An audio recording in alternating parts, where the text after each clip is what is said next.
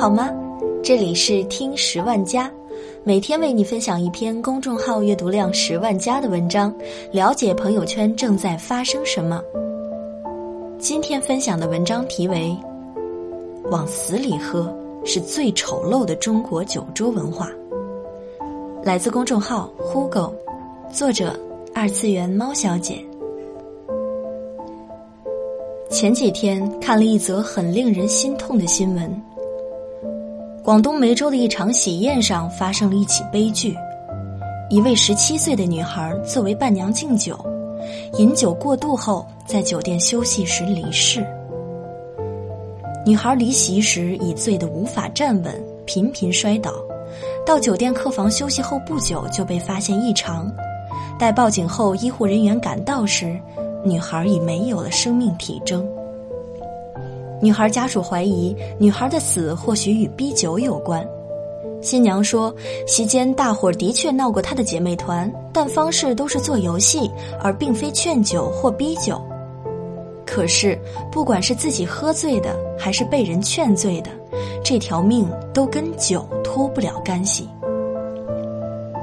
把命丢在酒桌上。这种悲剧随时都在发生。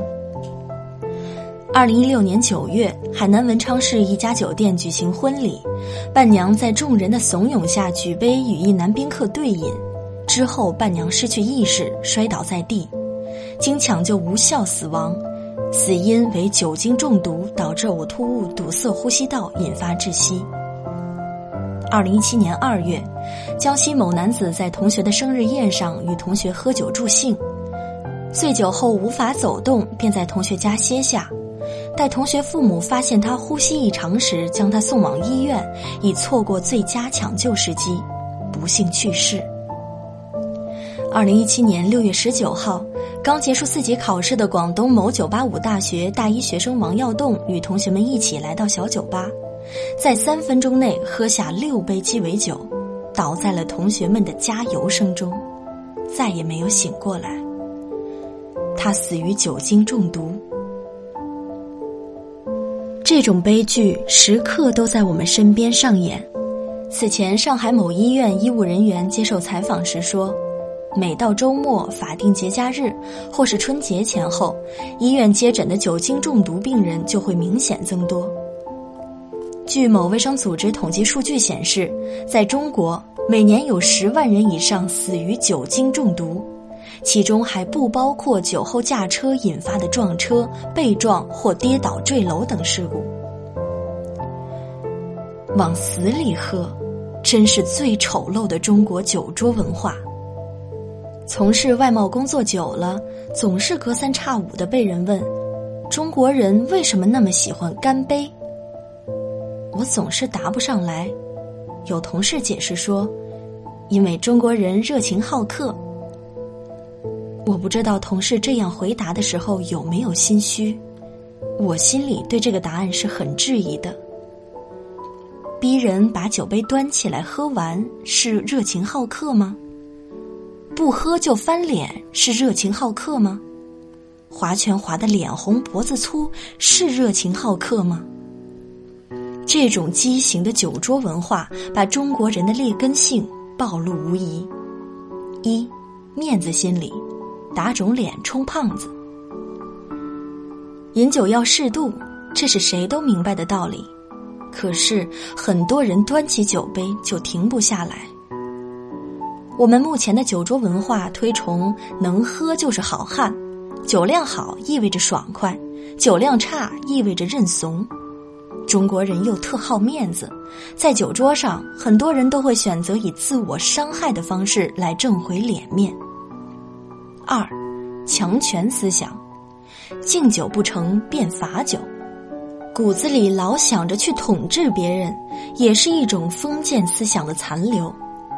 有这种心态的人，常常认为媳妇儿就必须得听丈夫的，儿子必须得听老子的。在酒桌上表现为敬了酒你就得喝。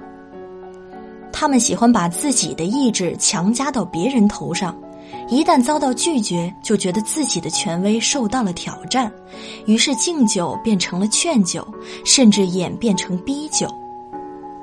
三，看客心态，看戏不怕抬高。当酒桌上有人醉酒，当事人可能意识不清楚，但同桌的宾客却一定看得出。此时，如果有人上前阻止事态的继续恶化，或许能避免很多悲剧的发生。但是，往往是看热闹的多，仗义直言的少，甚至很多人爱以拿朋友醉酒失态的行为取乐。四从众心态，无拒绝能力。每个人的身体对酒精的接受程度不一样，有些人千杯不倒，有些人一沾就醉。但在大众场合，只要大家举杯，一定是所有人硬着头皮一起上，集体行为成了个人行为的引导标准。很多人都是害怕，一旦自己不服从，就成了被集体抛弃的对象。五侥幸心理，出事儿的未必是我。在中国人心中，总认为命运会对自己网开一面。闯红灯的人那么多，被撞的未必就是我；动物园那么多人逃票，被老虎吃掉的未必就是我；熬夜的人那么多，未必下一个垮掉的就是我。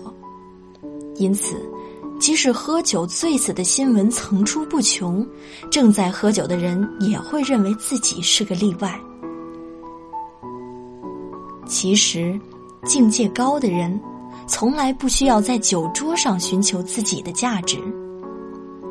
我们公司有两个在酒桌上相当自律的人，一个是老板，另一个是同部门的男同事。我们老板酒量很好，却轻易不端杯，除非是自己兴致来了想喝，或者有应酬需要时喝一点儿，但都是点到为止，从不贪杯。他曾说：“烟酒没有节制的人，一般都对家庭不太负责任。”家庭责任心的首要表现就是爱惜自己的身体，只有自己身体健康，才能为家人遮风挡雨。男同事则是亲历过喝酒喝到胃穿孔，在医院住了半个月。在酒场结识那么多拜把兄弟，大家拍着胸脯喊着“有福同享，有难同当”的口号。可是真正出了事儿，与自己一起承担的也只有老婆孩子。不必非要等到身体垮掉后才明白，这世间证明自己能力的方式有千万种，牺牲健康的方式，却是最愚蠢的那一种。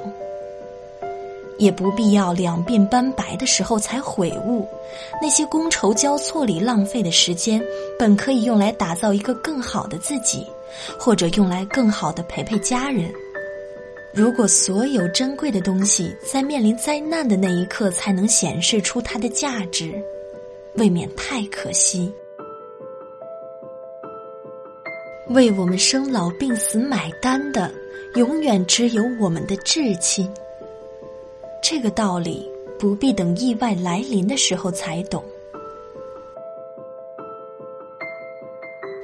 春节又快到了，亲友来访、同学聚会等场合，又免不了推杯换盏。